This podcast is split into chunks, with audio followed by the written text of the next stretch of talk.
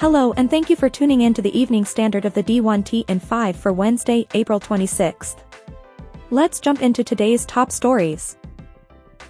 Kent State AD Randale Richmond inks an extension through July 1, 2028. President Todd Diacon noted, athletics under Randale Richmond continues to excel on the field of competition and in the classroom. His enthusiasm and commitment to doing things the right way is unparalleled. In short, we all value what Randale does for the Kent State community. The Division 1 Board of Directors has unanimously adopted changes to requirements for schools that mandates increased academic and health benefits for college athletes as outlined in the holistic model, effective summer 2024. D1 schools that do not provide those benefits will be required to assist student athletes with out-of-pocket medical expenses during college and must provide medical coverage for athletically related injuries for several years after college. Schools will also be required to attest that they are supporting the mental health of college athletes. In addition, all D1 schools must offer scholarship protections already required of Power 5 institutions, and degree completion funds for student athletes who competed in headcount sports or were on full scholarship within 10 years of completion of college eligibility. The holistic model also requires schools to offer career counseling and life skills programming, including topics like NIL, mental health, financial literacy, nutrition, and career preparation.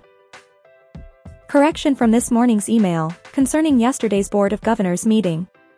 To clarify, the NCAA Board of Governors yesterday encouraged the D1 Board of Directors to move forward with the division's holistic student-athlete model and recommended that President Charlie Baker continue exploring how best to include D2 and D3 in a post-eligibility healthcare model. The board also discussed a newly established executive committee to promote more effective and efficient governance, and establish a competitive compensation program for NCAA executive staff. The committee can also conduct business in between regularly scheduled meetings of the full board and is authorized to initiate and settle litigation.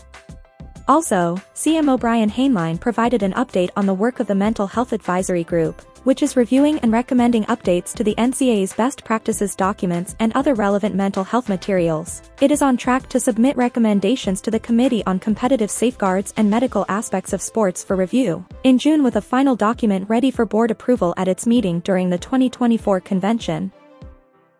Colorado's spring football game averaged 551,000 viewers on ESPN, making it the second largest spring game audience in seven years, according to Sports Media Watch's Jon Lewis.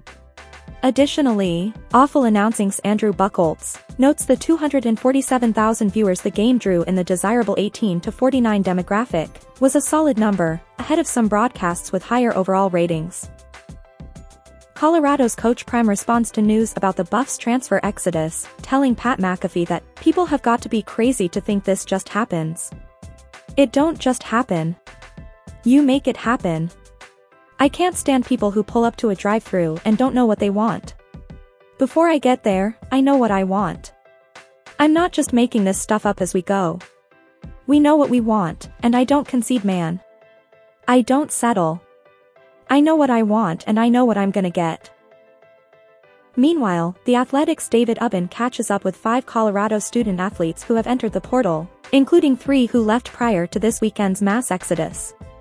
Ubben notes that most who left following the spring game were told to do so, players say. CU safety Jeremy Mack, who made 48 tackles last season and worked with the first-team defense for much of the spring, says head coach Sanders, just told me up front, we have plans to go another way. You competed. You did everything we wanted you to this spring, and you fought. That was my first meeting with Coach Prime since I've been here. Former Buffs tight end Zach Courtney, who entered the portal earlier this month, explains a line was drawn between players and newcomers. Courtney said, none of the new coaches would talk to the old players and treat us the same as the people they brought in. SBJ's John Ourand on the ESPN layoffs says, the morale is as low as any time I've ever seen, and I really question the strategy of doing these layoffs in three phases. There is, of course, phase 1, which only affected Disney.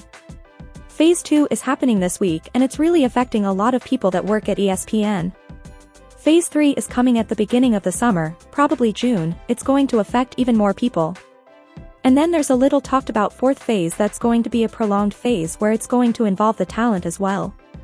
Disney will say that this is sort of a more humane way of doing it to make sure that it's not 7,000 all in one week or in two weeks, that it's easier to spread across. It appears pretty obvious to me that there are a lot of legal reasons, and they're just trying to get their ducks in a row, and it makes it a really difficult place to work. Thank you for tuning in to the evening standard of the D1T and 5 for Wednesday, April 26th. We'll see you back here bright and early tomorrow morning.